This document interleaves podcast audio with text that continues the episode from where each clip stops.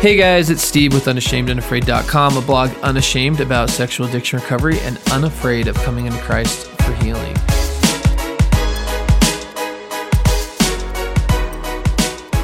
So I'm here with Paul, the bow tie guy. That's me, yeah.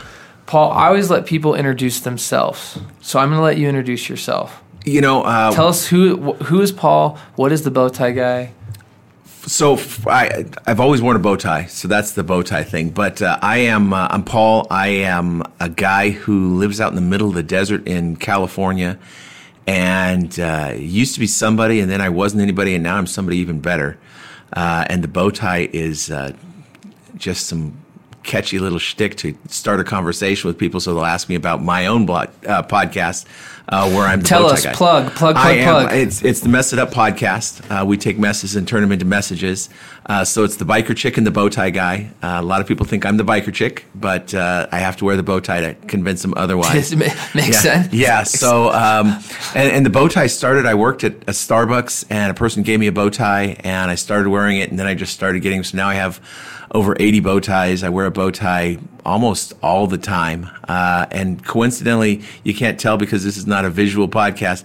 This is the one day I'm not wearing the bow tie. So disappointing. Yeah, So I- disappointing. I actually have four bow ties in my uh, my suitcase, but I forgot when I was packing in a hurry. I forgot to bring any shirts with collars, and so a bow tie without a collar. I would have lent him one. He didn't ask. It, it makes me look like a, a, a, really out of shape Chippendales dancer, and it's just a bad look. So I, I don't I don't do the bow tie without the collars. Uh, yeah, so uh, that's me. I do, I do the podcast, I do a blog, and then I I do. Uh, Tell us the ministry. website. Uh, the website is messituppodcast.com. And then I also have my, uh, my weekly blog of hope, which is ministerofmocha.com. So, um, people who listen to me, people who know me, know that I'm kind of a, sh- a stick about the people's content that I will support. Um, you know, the smart thing to do if you're a, a podcaster blogger is like support everyone, put your stuff on their stuff, get your name out there and blow it up, right? So I'm I'm a bad you know podcaster because I don't because I'm like if your stuff's not legit, I'm out, right? And um, I, I actually have been on the show. I've been a guest on Yeah. the show. I've um, I listened to I listened to very few podcasts. Actually, I know that's a terrible confession as a podcaster, Yeah. but um, but you're just one that I listen to. It's it, because there's a, a kindred spirit between you and I, Right. Of you know being unashamed and sharing what's going on. And I think to kind of I guess introduce Paul's story. And as always, we'll kind of let him talk about his own recovery and, and coming to Christ and everything that way. Um, I, I tell people uh, that you, typically when I speak and stuff that you can't one up me. I I rarely want to run into people who have as large of a shame story. I do sometimes shame story as as me and uh, that have done you know the bad things that I've done and, and been you know all the all the stuff that people don't come back from. And so last story that we had on um, was Dave. Dave talked about his meth addiction, right, as well as his sexual addiction, and Paul is one of the few people, which is why I'm so happy you're here that I'm like, Paul, you live in a space, you minister in a space, right? Yeah. With your prison ministry stuff that I'm like, that is beyond my relatability. Personally, my Yeah. own personal story, right? Right. And so it's just ama- your story is just incredible. So um, I hope you guys hang with us um, and and hear hear Paul out because this is. I've been excited. When did we first talk? I mean, it's been it's It's been, been- probably six months. I've been like chomping at the bit to get you on here. At least, at least six months. Yeah, I think because it was my show is just a little over. Well, it's going to be a year old uh, next week, and it was really soon in that I found you because I was researching and trying to find other you know Yeah. podcasts of a Yep. similar vein. Yep. So it's it's been probably eight months that we've been. and, in and I've tried to get Paul. I'm like, I'm like, Paul, let's just do this thing over the phone. Let's just record this thing. Let's, and he's like, no, no, no. I I'm coming to Utah all the time. Has a daughter here. Come to Utah all the time. Just wait. And I'm like, I'm not. I can't wait. We got to do this. But we're here. I've waited. It's Christmas morning. We're here. Paul, ready to go. Tell. How did it start? So uh, I was uh, I, I was born in a little small town in the middle of the desert in California. That was uh, we were the civilian support for a naval aviation base Okay. out in Okay. Ridgecrest, and most of our most of the people that I know and that um, I grew up with, their parents worked. We just always said, "What do your parents do?" Oh, they work on base, and a lot of uh, science and research and development. We invented some cool things out there in the middle of the desert. We uh, we invented the sidewinder. Dude, just missile. tell us you live on Area 51, bro. Just It is super knowledge. close to 51. It really is. F- Area 51 is is a, uh, about an hour and a half uh, from my house. Uh, it's closer if we could, you know, just drive straight, but there's windy roads. Uh, but we did it. We invented the Sidewinder missile. We invented glow sticks that you snap and shake. You know, that was invented out there. And a cool one that I just found out about recently that was invented on uh, the China Lake Navy base is urinal cakes. So we got that going for us. but Claim uh, to fame. yeah, super claim to fame. Uh, Tom Cruise was just out there a couple weeks back uh, filming Top Gun 2. Uh, so we do a lot of uh, movies and commercials. If you see any Mercedes commercials uh, with mountains in the background, that's our airport. Uh, so small little town. There was like 8,000 people there. Okay. Everybody knew everybody, and everybody had. We had lots of disposable income. Really low. Um, Which is not your typical small town thing, right? Typically, No. small town, you run into some more. It's rural, Yeah. kind of poverty. It's more lifestyle than about Yep. money. Yep. but wasn't Lots the case. of disposable income. Okay. We were all upper middle class Okay. kids. So I was kind of privileged um, and knew everybody. Um, so I wound up after going to, to school, uh, to college. Uh, you know, we grew up. We went to church. We Mm-hmm. did church on on Sunday, but that was the extent of it. After It's kind of a cultural thing. yeah, on non Sundays, it Yeah. was we said a prayer before we ate because that was Yeah. important, but we didn't live a lifestyle that reflected Christ in the least. It was just whatever we wanted to do is what we Yeah. did. Um, but I had this this vague sense of morality that I needed to keep. So I was the one kid in town, well, in my group of friends, didn't drink, didn't Mm-hmm. smoke, didn't mess around with drugs. I was trying. I, I was like no premarital sex. You know, you got to Yeah. just be. Yep. I was doing everything the right way, but mine was more of a fire insurance than anything else. I was trying to make sure I did the right things because I didn't want to go to hell. Uh, so. I, I just got the fire insurance Yeah. joke. Sorry, I'm behind. Yeah, Yeah. I like that. Yeah, no, So- but I understand what you're saying. I think I think a lot of Christians live that way, particularly Oh, yeah. as youth, because to, to get your own testimony of Christ is that's a journey, right? Right. So you kind of hear everyone kind of saying it, sounds right. So you kind of you know fake it till you make it. Yep. That, that makes sense. Okay. Yep. So you're doing that. I wound up uh, going to college uh, with a girl that I well I didn't go to college with her. Uh, we we started dating right before I went to college, and then after the first year of college, for her it was my third year. I had gone to a junior college in town. Uh, we wound up moving in together and getting married, and she was. Um, very much an agnostic. And so I just got lazy in my faith. Uh, didn't go to church once I moved out of the house. So a lot, a lot of people enter into this. So I mean, in that relationship, was it like, hey, you can totally go to church, Paul, but I'm not going to? Yeah. Or was it like, hey, Paul, I don't do the church thing, so if you're gonna roll with me, you got to quit rolling with that? no, no, she was like, whatever, we can do it. And she was kind of curious. Her her father was a uh, uh, a scarred Catholic, and so he had completely shunned everything that had to do with faith, and Yeah. was.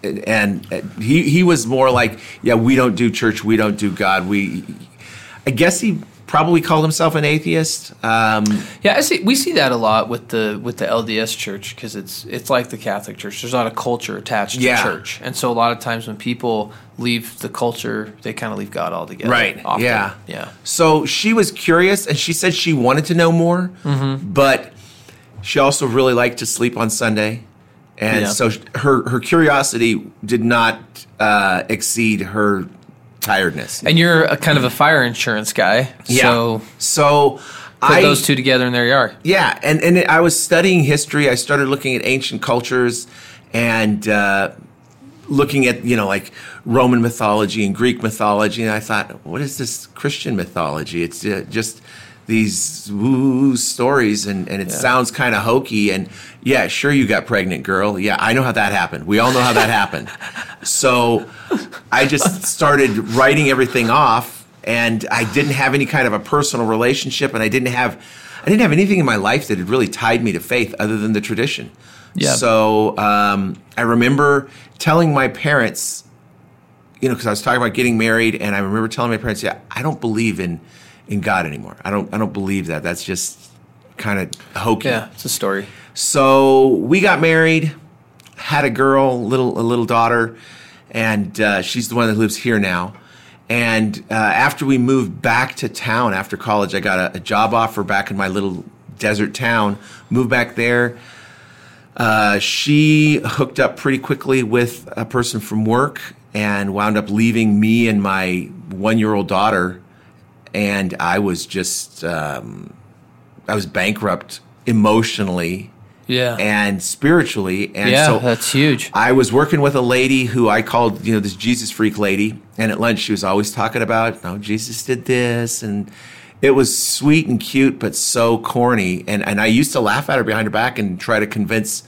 Well, I didn't try to convince her because I knew she was too far gone, but I just said she doesn't understand a coincidence.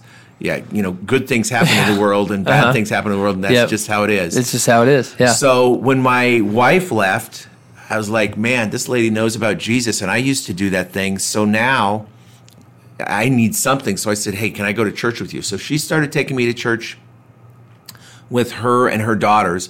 Her husband didn't uh, do the church thing, but we went, and uh, I didn't know that she was starting to go through the process of a divorce as well. So here we are, both going through divorces and clinging to each other. So we were each other's lifeboat, and wound up um, getting married. So as we're dating, I had heard stories. She had three kids, and I heard stories about her oldest daughter that were not really flattering to her daughter. She was a teenager and just kind of running around, being- Troublemaker. yeah, One of the bad ones. yeah, Yeah. yeah. So Uh-huh. that got my brain going, and uh, we lived. My house was two doors down from her house, so our kids would play a lot. That is a small town. yeah. So sometimes the, the girls would come down and everybody would watch a movie at my house on a Friday night, uh, and they would Because you have your daughter from your first marriage with right, you. right, Okay. So they would all sleep out on the living room floor uh, after a movie, and then we'd wake up on Saturday and do whatever we were going to do.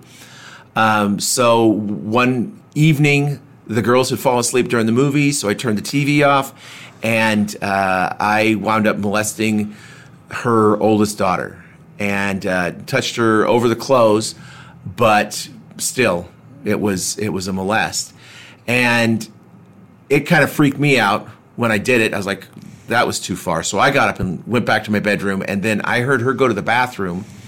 So I went out and, and talked to her. I said, hey, you know, I think this might have happened. I was asleep, and I think I might have touched you and whatnot, and that should never happen. And uh, because I was a school teacher, my big fear was having someone say, and he said, don't tell, because that's always the punctuation mark at the end of the story. And so for me, the molest wasn't the bad thing. It was telling him not to tell that was the bad thing. So I said, do you want to talk to your mom about this? You know, we can talk to her and so her mom did find out, and I just brushed it off as this was an accident. It was a one-time thing. Well, after that, that daughter never came down, you know, to watch movies or anything like that. There was a distance, Yeah. and uh, she was, you know, scared by it and, and not happy with it, and hurt that her mom didn't come to her support. Well, and and um, I mean, as we were talking before this, I mean, I was like, that's a lot of minimalizing, Paul. Yeah. And you're like, oh yeah, I'm in a bad place. So I think, to, in case anyone's misunderstanding the story, you were in a terrible place, minimizing, trying to minimize this, minimize her feelings, minimize what happened, minimize the trauma, Yeah. smooth this thing over. complete denial, tell a good story, Yeah. and uh, paint the right picture. And so my mind was working on painting that picture and making sure that I was making myself look as good as possible. And I wasn't going out and putting up, you know, billboards saying, "Hey, this is a bad girl." But if anybody asked, I would talk around, you know, situations and, and let them know, "Hey, you know, Yeah, she's kinda, yeah. troublemaker." Yeah. So things kind of blew over in my mind. Uh, and at this point, I'm not thinking about what she's thinking about at all. Didn't didn't cross my mind. Yep. It was one time thing, no big deal. Yep. So, and act- actually, in my mind, I'm thinking, okay, she probably wanted that. Uh, you know, she's a bad girl. That that was probably a good thing. There's for the there's the justification. Yeah, yep. Yep. So by the time year or so later that I got married to her mom, now we're in the same house. So now the opportunity is there and I can see it. And this is in the mid 90s. So starting to get towards So we're internet. like 30 years before the Me Too movement, right? Yes. Just as far as, and again, you're in a small town, upper, you know, white white class male. I mean, just Yeah. This is. I, I don't want to use the word textbook, right? But I mean, Oh. this is textbook, right? Yes, it is. That- and and that, I was you local know- celebrity, so to speak, because Yeah. I I made sure that I did the right things. When you're a charismatic, charismatic guy, Yeah. Yeah. And and I was young. Yep. Um, and uh, very popular at the school where I taught, uh, active in the community, and I made Yeah. sure I got more and more active in the community because I could see things. I'd started, like I said, this is '95. We got married, so we get the internet, you know, because it's a high tech community. So we've all got you know cutting edge technology yep. uh, get the internet, and lo and behold, I find out that you Boom. can find pornography on the internet, and you don't have to pay for it if you do the right things. Yep. Uh, so I was, I, I've never, I can't say never. And you're what age? What age are you at this time? I am uh, late twenties. okay. Uh, yep. So late twenties. Yeah, and so there's a 17 year difference between me and, my wife. And porn So hadn't been a problem before this. Porn this is when it problem. come up. Yep. Okay. Uh, so I'm 26 years old, and this stepdaughter is 14 years old. And so I'm like, okay, well, you know, Yeah. this is it, it became more and more of a temptation and an urge. So I was using the pornography that I found Yep. to try to fight that off, figuring, okay, this is not good, but it's better than what I want to do.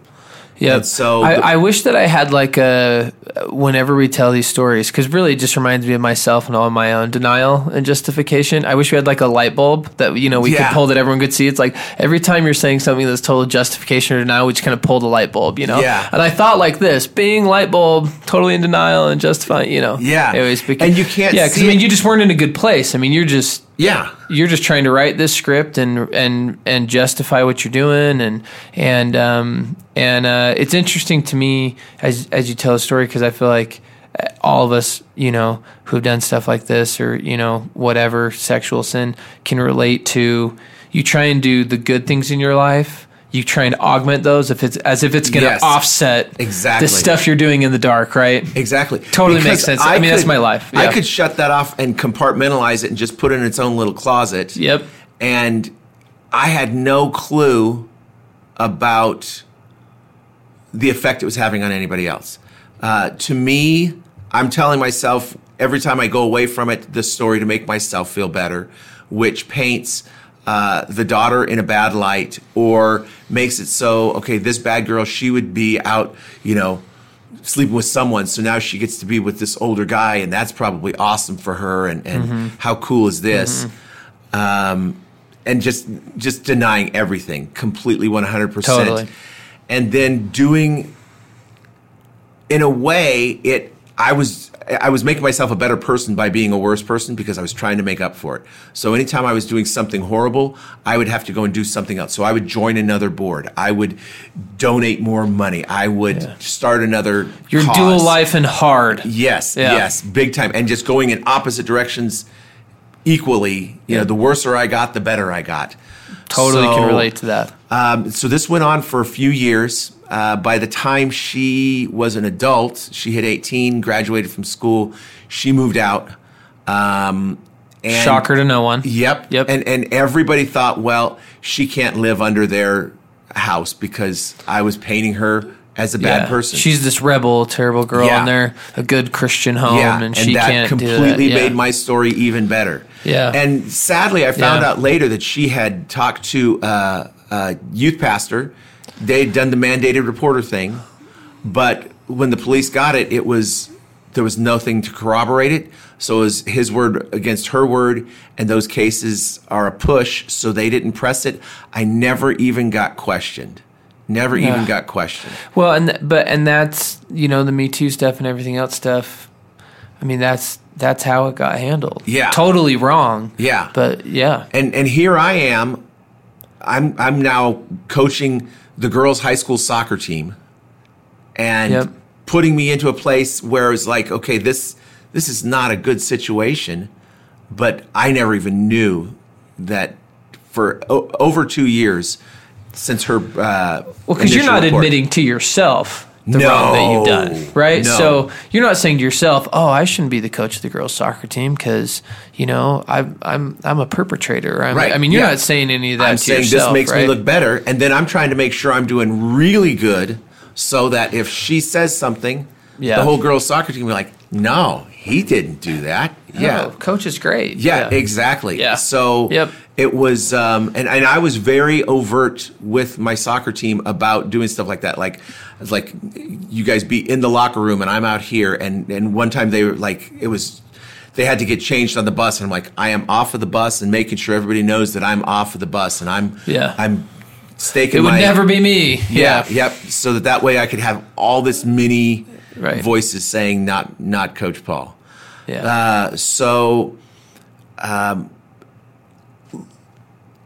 in so my my wife has three kids. She has a son and two daughters. Then I have my daughter from the previous marriage. So there's four Okay. kids. Um, so the youngest of my wife's daughters was the soccer player. She was on my team, and so one Because the her- older one who moved out, who was your victim, that's the older of the two. right, right. Okay. Yep. So the younger one um, Is on the soccer team. on the soccer teams yes so she has friends come over and uh, one night tried the same kind of a thing because i'm i'm getting frustrated with um and i think it's something i didn't say is you know my wife was this really good girl she grew up in church at church Yeah. super straight laced Yeah. and so the pornography was me acting out against wanting this bad girl Yeah. and trying to find that and and the the pornography never says no pornography says yes and and i can find whatever i great want false validation. yes yeah and so there was no disappointment with it there was no rejection with Yep. it there was no shame for me like oh you're weird why would Well, you and it requires nothing of you. yeah, yeah, absolutely. Yep. The only thing it required of me is I had to sit and wait on dial-up internet for pictures to download. So, Yep. But what I was doing is um, I was taking sick days from work to stay at home and download pictures. And because it did, it took you know two minutes per picture, so I Yeah. needed some time. Stay up late at night. Yeah. Um, by the time I got arrested, I was sitting in a classroom with fifth grade kids because we had high speed internet at the school, downloading pornography on my school computer while my kids are reading a book and just making sure they don't come up and ask me a question and hitting a, some sort of a panic button to you know clear the screen. Uh, so I was getting pretty hooked into it. So uh, we had some girls from the soccer team that uh, spent the night and I tried the same thing with like touching the girl over the clothes type of a thing. And she made a report. Now the police have this isn't the other daughter. no It's another girl on the yeah. team. Okay. So Keep now going. the police have two reports. Yeah. So they've got some corroboration. So at that point, I get called in for questioning. Now I had played this out in my head many, many times. Uh, I was living in fear, keeping these Yeah. secrets.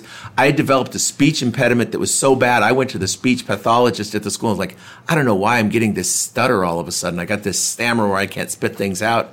I realized after the fact because the body this- knows. Yeah, it was the stress. Uh, of, so- of trying to hold that dual life together. Yeah. Yeah. So I got called in, and I went into the police thinking, I got this. I can charm my way out of it. I've got this. The backstory is all set. I have laid Yeah. the groundwork. This is a bad girl. I'm a good guy. Check my references. Yeah. They send me on my way, and I'm thinking to myself, got to go. away with it. Yep. And I said, hey, you know, I've got to go to soccer practice with girls. Oh, no, you're fine. And so they just let me go uh, back to my life. And uh, things started to unravel at that point, and I could see the handwriting on the wall that this was not going to end well for me. Uh, I got questioned in January during Christmas break. It was, it was probably late December, early January. Uh-huh. Uh, by February, I was on administrative leave from the school, and then by June, my case had been had gone through the process. I accepted a plea bargain. I had something like 76 letters from people to the judge saying, You've got the wrong guy. Paul's a good guy. Because I had done my homework Yeah. and convinced people I was the good guy in preparation for this eventuality. Uh, the judge Well, was and like, internally, this is just feeding all the shame, right? Oh, I mean, you're just burying your soul. Absolutely. Because every time you keep piling that justify, it's kind of you're almost subconsciously admitting to yourself you are bad, right? Oh. I mean, so because we're gonna get to your testimony and the change. So Yeah. I'm just keep going. So I uh, I accept a plea bargain under the guise of I don't want to drag the stepdaughter through the mud, make her get up there, Still telling the story. yeah, and and prove what a bad person she is. So good guy Paul is going to take a plea bargain, which means I'm going to lose my teaching credential, I'm going to lose my credibility, I'm going to go to jail to protect this person who's accusing me wrongly. Yeah. And uh, and people bought it. Denial light bulb on. Yeah. Yes. Pe- people believed it because I, I had done a good job selling myself. yep. And um, so I went to jail in June. Um, because I had money, I was able to get a great lawyer. Um, and I was looking at a 36 year exposure. And I was able to plea that down where I spent eight months uh, on a year sentence in the county jail, never did state time um, and came out. I'm a registered offender. Spent some time on probation. Yep. It's difficult for me to get a job, but really got a legal slap on the wrist uh, Yeah. for all this stuff. Yeah. When I went in, my wife still believed that I was good guy Paul. Uh, and she kept on telling me that, and that's where the guilt really built up. Was in, I'm sitting here in jail. She's working three jobs, trying to make ends meet while I'm in jail, and she's telling me what a good guy I am, and we'll put our lives back together once I get out. So when we had that conversation on Christmas, I was like, I can't take this anymore. So I called back the day after Christmas and I said, Hey, I can't do this anymore. I did it. That everything that they said, that police report, that's true. What our daughter is saying, that's true. She's the good girl. I'm the bad guy. I did the wrong here. She did nothing wrong. She was a victim. And so then I asked her to have uh, our daughter be on the phone the next day at a certain time so that way I could call and tell my wife again the exact same thing. But I wanted the girl to hear what I was saying so she didn't just think I was saying, oh, yeah, some of it's true, or oh, yeah, maybe I did some stuff. I wanted her to hear, yeah, I did this. This is true. So I mean, that's a big turning point. It was huge. Just willing to be honest. Yeah, and it, it made me. I mean, it relieved a lot of stress at that point. Sure. Uh, and then I sat down and I wrote letters to everybody who'd written a letter to the judge saying I lied. I got involved with pornography. I got involved with molesting my daughter and other people as well. And if you want to hear from me, you will write me back or you will call me when I get out. But otherwise, this is me saying goodbye. And I don't want to, I, I didn't want to make anybody tell me, get out, go away from me. Yeah. So I just gave them the option. Well, that's and the shame. Yeah. Most people took that option. So Yeah. I went to school. Well, and, and, and we've talked about this because, um, you know, before, you know, if you're a guy that views porn, uh, we kind of assumed you had that problem. If you've cheated on your spouse, you know, if you're the me, if you're in the me category, right? Again, that's like, oh, you've done that one thing you weren't supposed to do and you're super bad. But, you know, we know it happens and, you know, that even that one people will still have some tolerance for. But, you know, you molest someone, you are permanent bad. Yeah. You are wrong. You are, I mean, yeah, I mean, that's, you don't come back from that one, Right. Paul, right? And, if you're listening right now, turn to someone and just ask them who the worst people are. And they always go to murderers and rapists. And the child molester is like, that's the one you don't want to have. And that's the one that I have. yeah.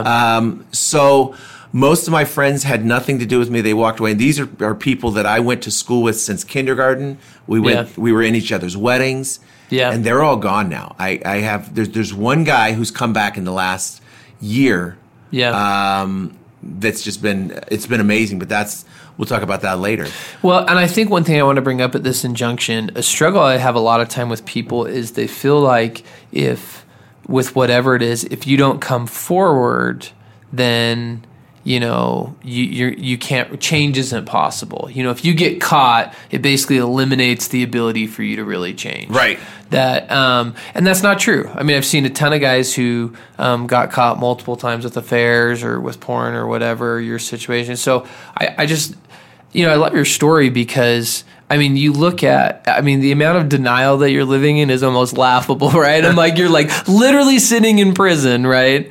Um, but I think that's important for people to understand is like denial is it's it's in place so you can survive, right? That is- because I mean, if you were coping to if you were to admit all this stuff I do in my life is fire insurance and BS to cover up for the fact that I know I'm bad. Right. I know I'm a terrible person. I know I'm a child molester. Yeah. And I know I haven't changed. Yeah. Right? And that that gap there. And so but even then, right, with you getting caught, getting arrested, like you still have been able to change. So I just I just want to throw that in at this injunction of the story because a lot of time people go, "Hey, well, you know, if my husband gets caught, then there's no way he can change." Because if he's caught, he doesn't really want to change. I'm like, Right. in that moment, maybe he doesn't. In that moment, he probably still has denial and can't see it all. But it doesn't mean that change is impossible. Right, absolutely. And my father-in-law uh, wrote me a letter. He said, "Go away.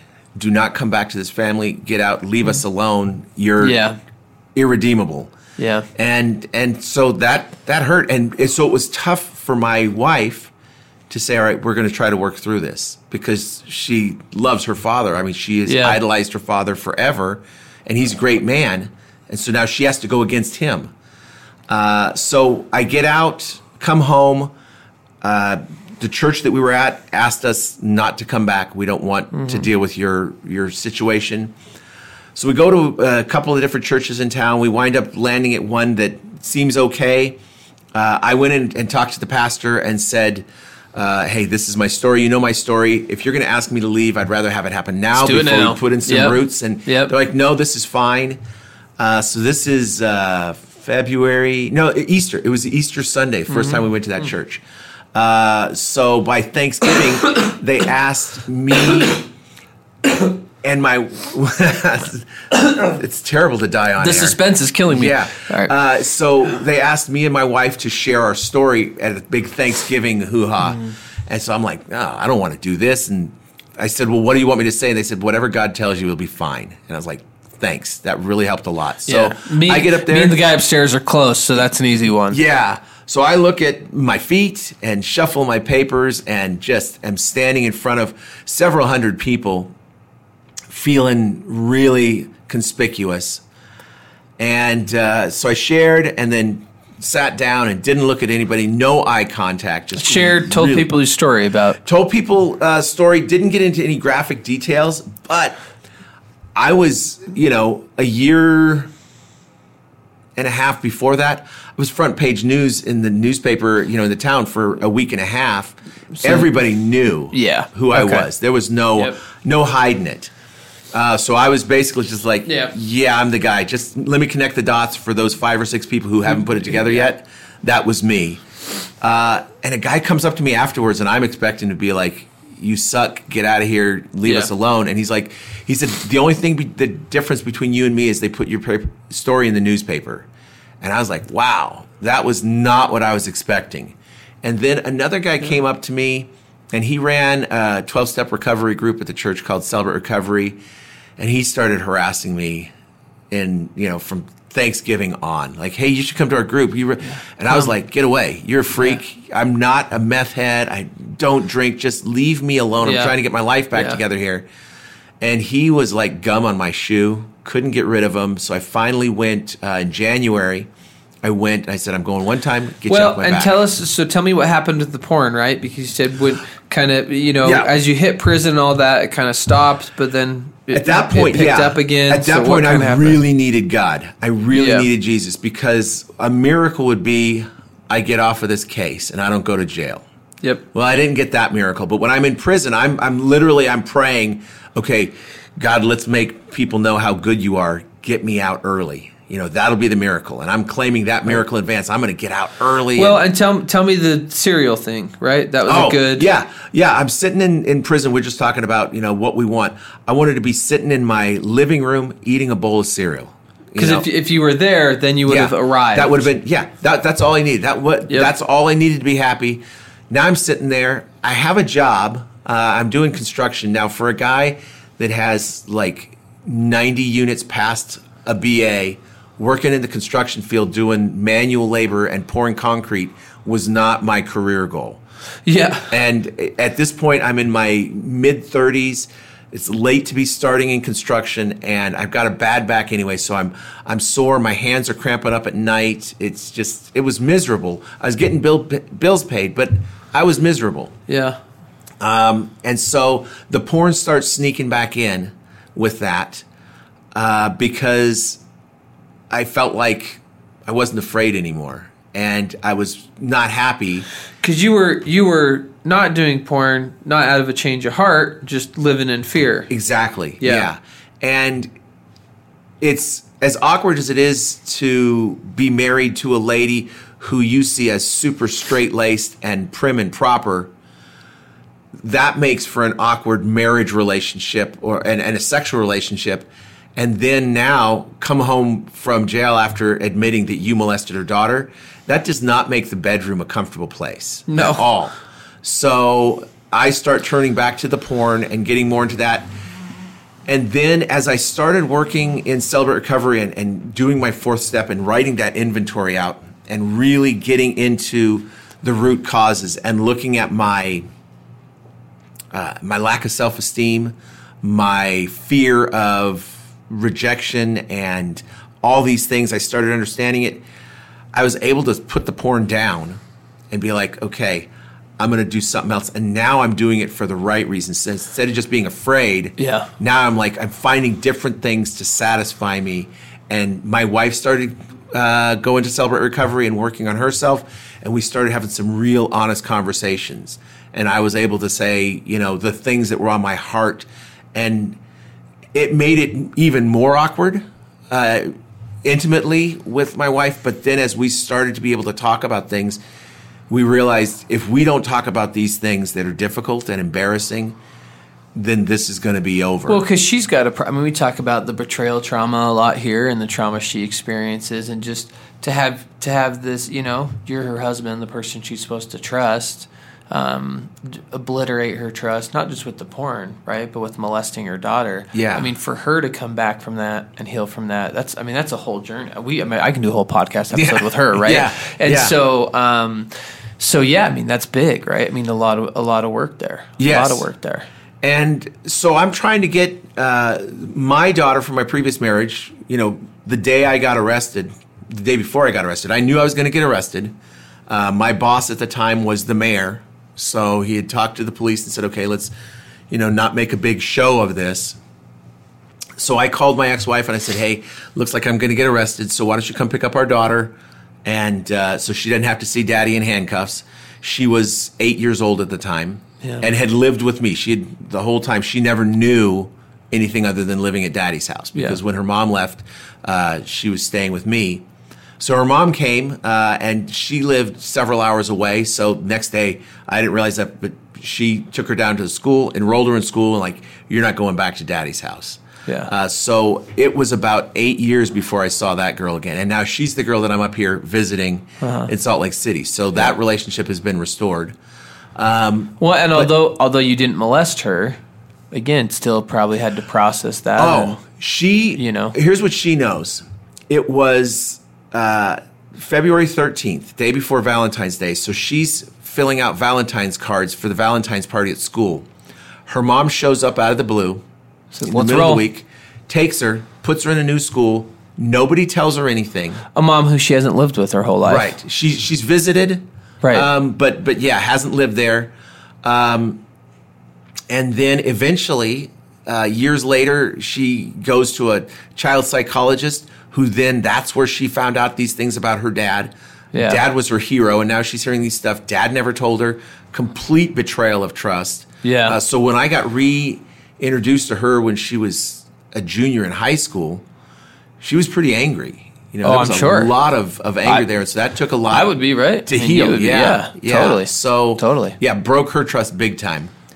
Um, so as as I'm going through and getting now, I'm starting to heal because I'm working through the 12 step process. I'm starting to try to heal some relationships, make some amends.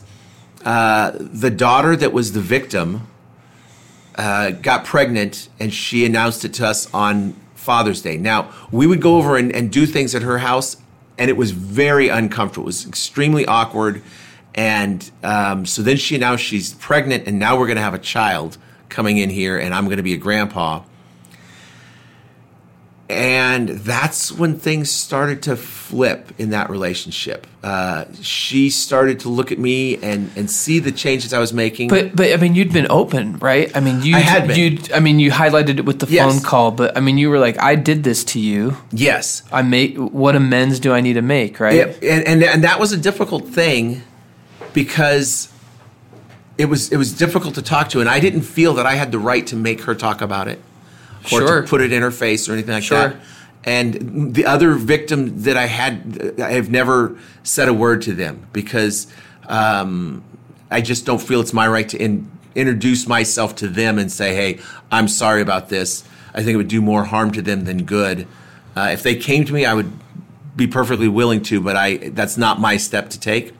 But because it was a family thing, there was more there, and she could see me changing, and Did I mean, did she did she want to talk about it, or was she just like angry? I don't want you in my life. um, Initially, initially angry, don't want you in my life, uh, but she's also a very forgiving and loving person, and so she wanted to not have any kind of enmity there at family gatherings and awkwardness. But I, I'm I'm gonna tell you because I I see this in my own family. Um, if you had not been willing to really admit what had happened and really been open, if you had had a sniff of minimizing, justifying on all of this stuff, I'm sure she would still be pissed and Oh, would yeah. still not want you in her life. Oh, yeah. But just because so many so many men feel like if I'm actually honest about the bad things that I've done, no one will want a relationship with me. right. When really that's the adversary, right? Because the reverse is true. When people know you're not honest and they have a sense of you're minimizing and justifying, that's when they don't want a relationship Right. with you because they don't know what to trust. Exactly. Well, and that's what uh, my podcast partner, biker chick, she says. You know, she's a victim Right. of of uh, Right. molest. Not And your she- victim, No, but no, a no. victim. Yep. And she says, I trust Paul because I know him. I know that he's being honest about it. The guy I don't trust is this stranger that I'm sitting next to on a bus or walking with in the store because I don't know what their story is because they're not they're not telling me and they might be good, they might be bad, but I don't know. So she has more of a fear of that stranger than she does of the person who's But but that's the truth, right? I mean, that's the Yeah. That's just like you know, I've had conversations with people that I'm like, I don't know that I would, and I've I've never molested any children, right?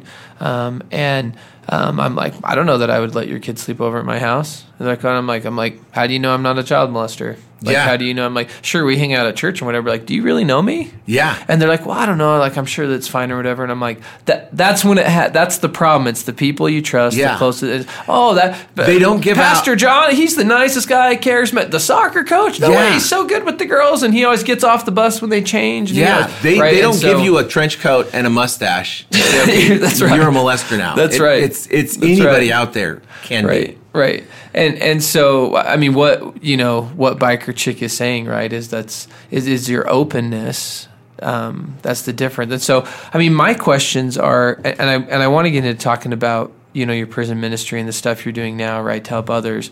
But tell me like what was the real change? Because here's here's the thing. I run with everyone with all the guys that have done the 12 steps. They've been to therapy they've done this they've done that. And none of those things intrinsically really change right?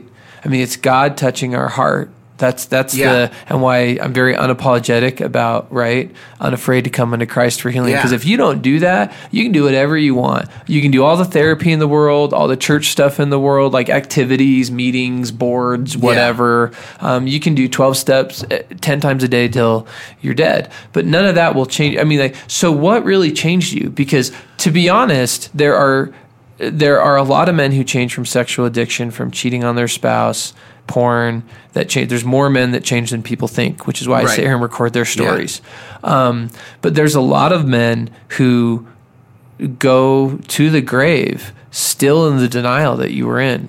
Yeah. Still in the minimizing about what they did. And for a lot of men it was years ago, you know, oh that you know, that was that wasn't really something that happened with those two girls whenever going it's like, no, it absolutely was you molested those girls and you wrecked their lives. Yeah. And put their lives on a completely tailspin different trajectory. So there's so many men that uh, in all honesty like don't come back from where you've come back from. So I- can't just buy like you just went and did the 12 steps and your wife was just awesome and sat with you, right? I mean, I know that's globally true, Right. but like what what were the real game changers for you? So Because there's a ton of people listening that are like, for me, buying into the fact that I couldn't do it, I was white knuckling it. I was mm-hmm. like, okay, I'll do this. Or, all right, I really want to go and do this to this girl, so I'm going to go and do porn instead. I found different ways to deal with stress, fear, anxiety, poor self esteem. Um, and I was honest about it. The, the I think because I honest that you couldn't do it alone. Is that what you're saying? Oh gosh, no. I I I I needed I had a strong sponsor who I could tell anything to. Yeah. And I could I could get I, I had to stop keeping secrets. Once I stopped keeping secrets, But what what made you be willing to not keep secrets? Um, because you've been a secret keeper your whole life, Right. bro. Right? well, I, I always tell people my biggest blessing was that I was front page news. I I couldn't minimize the story anymore, so that Yeah. took that tool away from me. Uh, I was I had you know done the Jesus thing before, but I didn't really do it. It was I- like Fire I said, it was insurance. fire insurance. Yeah. Now I was like, okay, I've I've hit that low point. I can't undo that. Realizing I couldn't undo because I spent a lot of time trying to. What could I do to get back into teaching? What could I do? What could I do differently? It's like you can't. It's already done. You've jumped off the bridge. Now you got to figure out how to hit the water. And so I figured out how to hit the water. So being honest with yourself, finally willing to be honest with oh yourself. gosh, yeah. Being honest with myself was was huge, Yeah. and acknowledging. Well, the thing I love about Celebrate Recovery as opposed to like AA, when we introduce ourselves, the first thing I say is, I'm a grateful Christian believer. That's my identity. My identity's in Christ. It's not in Mm-hmm. Yeah. My hurt, habit, I've, I've heard guys in 12 steps say, um, you know, I'm a son of God. I've heard that Yeah. one too, right? Hi, my name's Steve. I'm a son of God. Yeah. And, and I struggle with Yeah. addiction. Because I think there's a good de-shaming thing to say, to admit, right? Yeah. Hey, I'm a child molester, I've done it, understand- or I'm an addict, or I'm, Yeah. So there's a good de-shaming part of that to just be like, I'm not going to shirk or hide away from that identity or that, you know, whatever. But I agree with you. There, there's a bigger story for you, a bigger identity. That's really the one you relate with, right? And- yeah, and I knew that I needed to use my story. If I if I just let my story sit there, and I'm this former teacher, former coach, former somebody who's now just a child molester, concrete pourer, um, that wasn't going to do anybody any good. yeah. Uh, because the last thing that I heard when I walked out of the institution, guard stood at the door. He opened it up for me. Stood at the door, and as I'm walking out, he's like, "See you next week." And I was like, "No, no, I'm gonna, I'm gonna change Well, he just shames you right there. Yeah, Oof. I'm not gonna, Yeah. I'm not gonna accept that. I'm gonna do something different, and and I don't think that any laws will change in my favor in my lifetime Yep. because too many people repeat. Yeah. And there's the recidivism and they're in denial and massive. yeah. So I wanted to make sure that I did the right things so that someone could walk behind me and not have as bad of a time and that we could start changing the trajectory of the person who's fallen and and show them a path to re- redemption. So if there's going to be a path to redemption, I've got to find that path And I can't do that on my own because everything I did was on my own. I was doing it in my power and trying to manipulate the situation and walking into the police station saying, I've got this, instead of being honest Yeah. and not being afraid of the shame and uh, and still shame can i mean it's it's a powerful tool a couple weeks ago i was sharing my testimony at a church in town and my mother showed up Poof. so now i've got to say Yeah. all these things With mom standing right with there. mom and it's just like my initial reaction was all right let's do some on the fly editing let's change this like nope Uh, yeah. can't do it because because doing that admits that shame is better hiding is better Mm-hmm. secrets are better and i've learned that that's not the case so i just had to stand there and take my lumps and i mean honestly my mom knows the story But, already that, but that's where God can be with you. When Oh. you're honest, that's when you can allow God in. Yeah. That's Yeah. Because I've done the honest, not honest, honest, not honest thing a couple of times, and every time I'm like, when did God start entering back in my life and recovery really happen? And it's always been when I'm hundred percent honest. The verse for me that makes the most sense now. I used to love I can do all things through Christ who strengthens me. I think that's great. Power, awesome. Yeah. That's awesome. But now it's the renewing of the mind.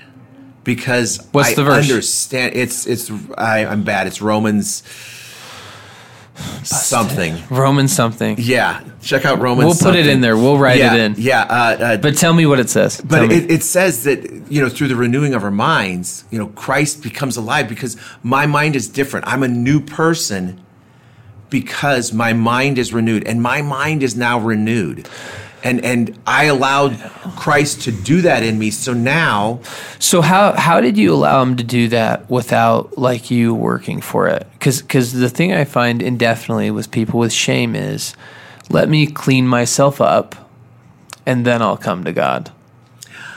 Let me make my behavior right. Let me quit viewing porn for so long. Let me quit having affairs. So I've heard all you know, guys Right. say, "Man, I just, you know, I had an affair or prostitute or something." And I once I once I haven't done that for like a year, and I'm in a good place, then I'll tell my wife. Then I'll disclose. Then I'll start in the process of recovery and healing, or the twelve Yeah. steps, or whatever process you want to define it. Really, Yeah. I'll just say the gospel, right? Yeah. choosing to live live um, as a disciple of Christ. But so, what helped you change? Because I mean, you were a checklister, right? I mean, in your dual life, you're like whatever I can do to look good, seem good, do the right. And I'm not saying you didn't find the Spirit and God Right. in some of that stuff. I'm sure you did. I did a lot. But what what caused that change for you to go from I have to earn God's acceptance and love, I have to be worthy of it, and then I'll start living it to allow Him to sit with you in the place where I mean you're super unworthy of it. I have a lousy answer. That's I just want the real answer. So, so here's here's the answer. Uh, C.S. Lewis talks about being on a train. C.S. Lewis. from Paris to Berlin. And he said, if you're on a train from Paris to Berlin, at some point you won't be in France anymore and you'll be in Germany. And some people will be awake and they'll see the border, they'll know exactly when that happened. Other people will wake up and they'll be in Germany, they'll know they're in Berlin and they'll realize that they're in Germany, but they don't know when it happened and they don't see it. And that's me.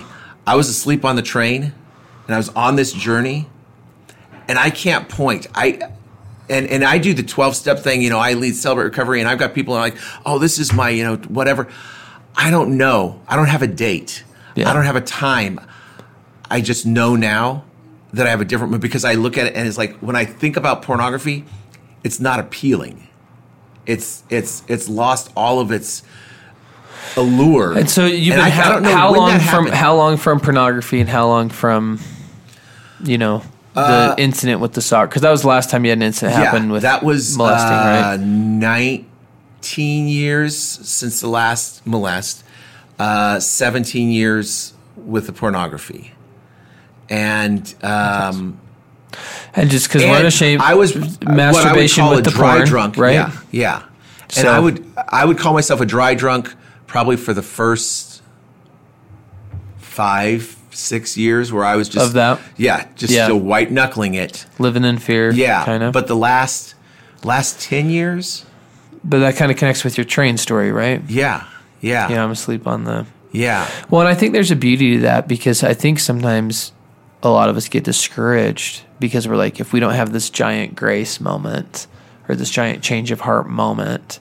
then it hasn't happened. Right. It's not going there. Right. But I mean, you can't really point to one of those specifically. but yeah, you, you I just want start. one because it, it looks good. It looks Yeah. good, and I can point back Yeah, to this date. You know, Yeah, yeah. I have no Clue. I was at this church retreat, or I was at this. Yeah, I was on a hike, or whatever. Yeah. Whatever it was. But but I mean, I guess the things that I'm pulling out are is you got humbled, right? You you got Yeah. around your denial. God was continually trying to open the doors for you. You um, got hundred percent honest. See, and to me, the biggest tell is how you responded to your victim. Right, in that is that you know you were hundred percent honest. Yeah. You were in a place, right? I mean, you guys have a relationship now. We have an insanely normal relationship now. I was when I was driving to Utah. Uh, we're driving along. It's me and my wife. We both have phones. yep. So my victim calls me to ask for some advice and to Yeah. tell a funny story. And it's not unusual for her to call me and, and ask me something. And she calls her mom too. But it's just, I am, you know, I'm, I'm not the guy who did that. I'm, I'm a different guy. And she will defend me more than almost anybody else because she says she's seen that change. And the thing that's the most beautiful to me is she's got two sons and they now know they're they're they're ten and twelve, so they know that Papa has been to to jail. Uh-huh. They know that he got arrested and did some stuff. They don't know all the details, Right, age appropriate. but right? they know I'm Papa. Yeah. That's it. That's all they know. They my my oldest grandson. I, I'm one of his favorite people on the planet, and he he trusts me that they have no problem sending their kids to spend the night with us, um, to do things. Uh, you know, call. Hey, Gabriel needs help on his homework. But Can the you please help honesty, right? Yeah, It's the honesty. Yeah. And and so she knows. There's there's no secrets now. There's nothing that's Yeah. going on Yeah. and and honesty and a renewing of the mind and a I changed my trajectory. Before I was looking to see how can I get away with this. yeah. And now I'm looking to see how can I just be right for and and there's there's still sometimes a knee jerk reaction wanting to to fix the past, Yeah. wanting to be the best that I can because I've sown so much evil that I want to sow good now. Yeah. Um, the scales of justice. Yeah. Exactly. Sure. Yeah, we all feel that way. So, so that's that's, That's hard normal, not to I do. think. But now I find that the rush that I get from doing something in my ministry. So tell us, tell us about that. Tell us about the, in So- particular, the prison ministry that you're doing there. Um, in the last year, uh, when I when I was inside, people came in and ministered to me, and I was like, that was important. That that made me feel like That a made a human being. Yeah. Yeah. I need to do that for someone. yeah. And so, because I'm a registered offender, it's really hard to get back into an institution because I am public enemy number one. I mean, if, if I walk into any institution and I wear a sign that says my crime, I murdered someone. Okay, cool. Uh, I'm a drug dealer. Hey, come and have you know some soup with us. I molested someone. Let me go get my shank. And Yeah. you're about to die. Yeah. And so prisons don't want to mop up my blood. Yep. So they don't want to have me come in. They don't care how good my program is. They don't want the hassle. So I finally that door opened up about a year ago, and so now I'm doing prison ministry, working with Prison Fellowship and Yeah. Celebrate Recovery Inside, doing uh, various classes inside a prison that's about an hour from my house, uh, volunteering. Uh, and so I'm in the prison now three times a week as a volunteer, and it's fantastic. Now, I can't be as honest in the prison as I am here because that's a death wish. shank thing. Yep. Yeah. So I have to work around it. But seeing people's lives be changed and, and seeing them find some hope, like, oh, you were inside and now you're doing this, this is good Yeah. uh, and watching men turn themselves over uh, to Christ in this situation and find hope. I have on my wall. I've got a letter that uh, got written to me shortly. I got I received this letter shortly after I got home from jail, and I was locked up with a guy, and he got 25 to life for a double homicide. Yeah. He couldn't read and write more than about a first grade level. And so I used to read for him and write his letters, and he had no faith. But he would hang out just because I treated him nicely. He would hang out at my little Bible study that I was doing Sure. in prison to try to win back favor Sure. with God. And he wrote me about two months after I got home. I got a letter from him written in his own hand. It must have taken him an hour to write. And the first thing is, I have good news. This is the guy that spent the rest of his life in jail. He's got good news. He accepted Christ. And he was thanking me for giving him a chance and showing him, you know, and, and opening that, that, door. yeah. yeah. And so being able to do that and, and see that there's a ministry opportunity there for them and for me has been amazing. Uh, last November, I finished uh, the first draft of my autobiography. My victim is going to write the foreword to it. So cool. Uh, and um, is like totally on board with me writing the book and telling the Yeah. story. Um, and so now I do the. I've been doing the blog, the Minister of Mocha, now for about four years. Uh, just a little blast of hope that ends every time with "Rise Up," because I want people to just be able to rise Yeah. up and not live in that shame awesome. and that fear. And uh, then been doing the podcast now for a year, and trying to take stories and make a mess into a message, and and make it so that people. The most valuable tool I have isn't my Bible and it's not, you know, my bank account. It's my story. Yep. That's what people can argue with the Bible. People can argue with any book. But my story is my story. And and that's They can't tell you it didn't happen. Yeah, Yeah. that's difficult for them to take away. And they might draw different conclusions than I draw, but I can see where Christ has worked in but, my life. but you're And- still married, and you're and the daughter lady. who's a victim just talks had- to you. Yesterday was So, my 24th wedding anniversary. Congrats. Yeah, on April Fool's Day. Yeah. Uh, so, uh, and Not yeah. a joke. Really was this 24th. Yeah, Yeah. the joke's on her. Yeah. but um, all my kids have a great relationship with me now, and uh, But that took time. That took recovery. That a took whole lot of time. that- and the scars are always there, you know, and and they remind me, and I'm glad. I used to think when I got out, I was like, how can I get my life back? because you're open. You're not because Yeah. I hear a lot of guys in addiction that say, "How do we clean this up and be done with it?" And Yeah. it's like that's not what it's about. It's about having an openness always. Yeah. and then eventually they'll quit asking. You know, I have had a lot of times with my wife where she's asking me, "Well, did this really happen? How did that happen?" That and she's had questions and questions. I'm like, but if I'm open and I'm honest, like, eventually the questions quit coming up because she just Right. knows where we are. And My car has a rear view mirror, and I use it, but I don't watch it constantly. Most of the Yeah. time, I'm looking out forward. But every once in a while, I got to look and see what's in the past, and I got to reach back and touch that and understand this is where Yeah. I was because I never want to go back there, and I don't want my stuff back. I don't want to go back to where I was because I did the same thing again. yeah, you don't want to be back in denial. And Yeah. yeah, I mean, you don't want to live Yeah, that way. so No, life now is completely different, but it's awesome. I mean, I love what so, I'm doing. So I, I, I want to end on this. I know, and you know, for a fact, that there are men listening to this who have cheated on their spouse, are addicted to porn, and or have molested children, right? Have have done these things, and they do not believe redemption is possible. Right. They do not believe their life can change. They believe that if they were to be honest, everything the adversary is telling them, you'll lose everything. Everyone will hate you. Whatever lies he's telling them specifically, you and I could probably name them all right now. Oh, yeah. We're very familiar with them. We bought into them for a long time. What would you tell those men if we had them sitting here with us right now? What would you tell them? I know that um, God can change everything in an instant, but evidence shows me He typically doesn't. That it takes a while. If I take a pound of butter, a pound of flour, and a pound of sugar and mix it in a bowl, it's not a pound cake. If I bake it, give it some time, come back, it's a pound cake.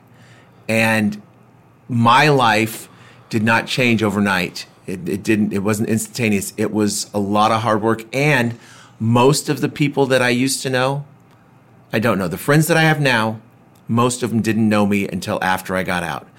Um, there are some exceptions, and the guy that was the best man in both of my weddings was one of the guys who walked away. And last year, I got a call from him. He's moved back to our town. We have coffee almost every day now because he's like, Reconnected. Re- yeah, and, and he sees the difference. And I said, you know, do you think that any of the other guys will ever? He said, they're just not ready yet. Yeah. But, you know, it it takes time. But if the if my purpose is to get my stuff back, I will wind up in the same horrible hole. My purpose now is to love God, to show His love, to be a reflection of that, and to to show people, look, I'm walking through this minefield for you, and I might blow up, and if I do, don't walk where I'm walking. But if I don't blow up, just keep on walking behind me and let people walk behind you because it's just a chain that we're pulling people through. And the only reason I've gotten through is because I've seen other people be able to get through. And um, I just, I have that hope that God is going to make a way for me. And, and even if I get shanked in prison, God's going to use that story to say, look, you don't have to be afraid. The worst thing that can happen to me is somebody kills me and I go to heaven.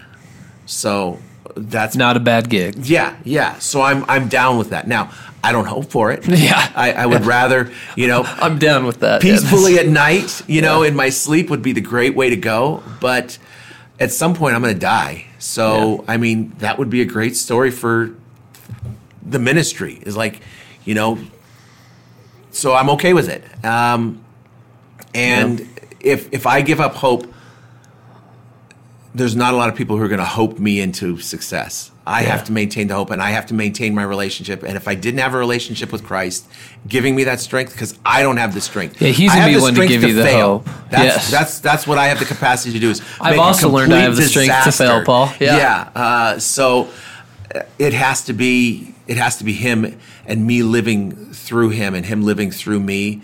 Uh, I can't be it. I'm not the guy who makes the speeches. I'm not the guy who shares. I'm not the guy who does this. I am just a mouthpiece. When you're not the guy who changed your own life, right? Yeah, yeah, exactly. Well, I did. And then I stopped changing it and let Christ do some good stuff and, and went back to a more. And that's when it got plan. real good. Yeah, yeah. yeah. I, I made it so I couldn't teach anymore. Yeah. Now Christ has me teaching in prison. Yeah. Uh, and, and, and they told me, they said, Your life is going to be ruined. I said, No, my life will be forever changed. And it is. It's forever changed.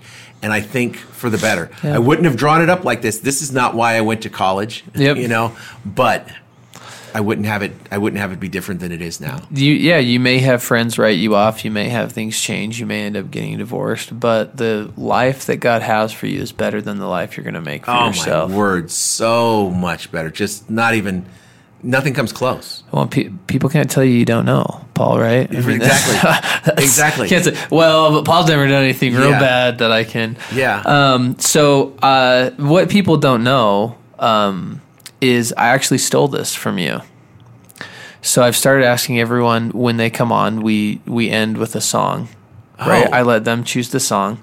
See, and he's saying, "Oh, see, Paul didn't know this news to him. I didn't know that. That I stole this from him." So Paul, right? They highlight a song, uh-huh. right?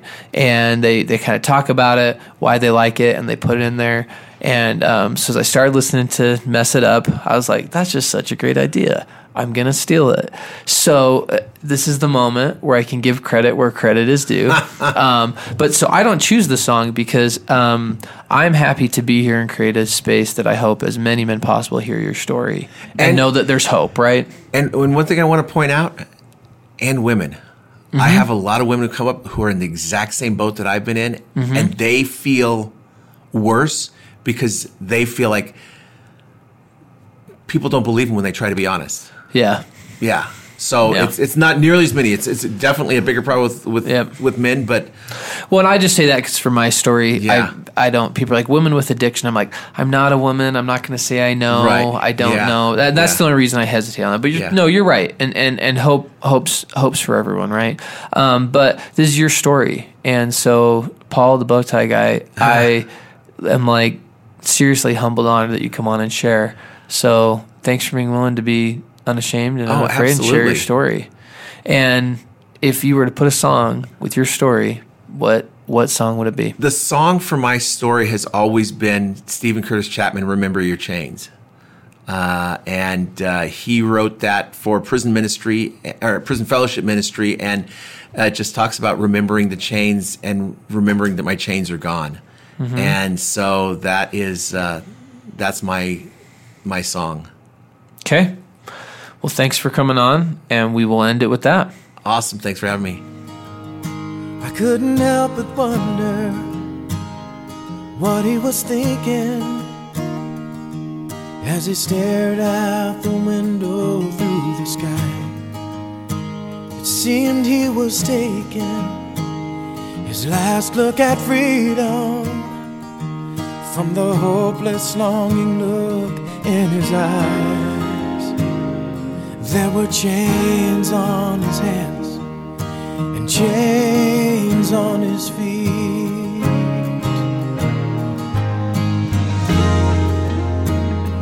And as I passed him by, the thought came to me.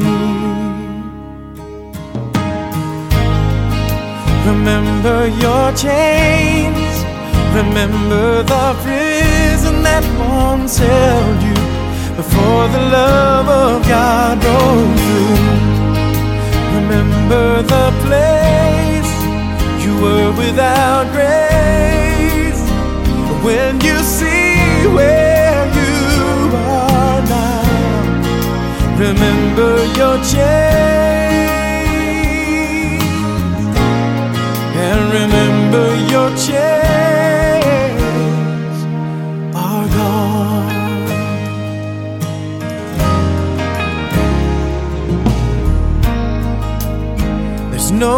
one more thankful to sit at the table than the one who best remembers hunger's pain. And no heart loves greater than the one that is able to recall the time when all it knew was shame. The wings of forgiveness can take us to heights never seen. But the wisest ones, oh, they will never lose sight of where they were set free. Love set them free. So remember your chains. Remember the prison that once held you before the love of God broke through. Place. You were without grace. When you see where you are now, remember your chains. And remember your chains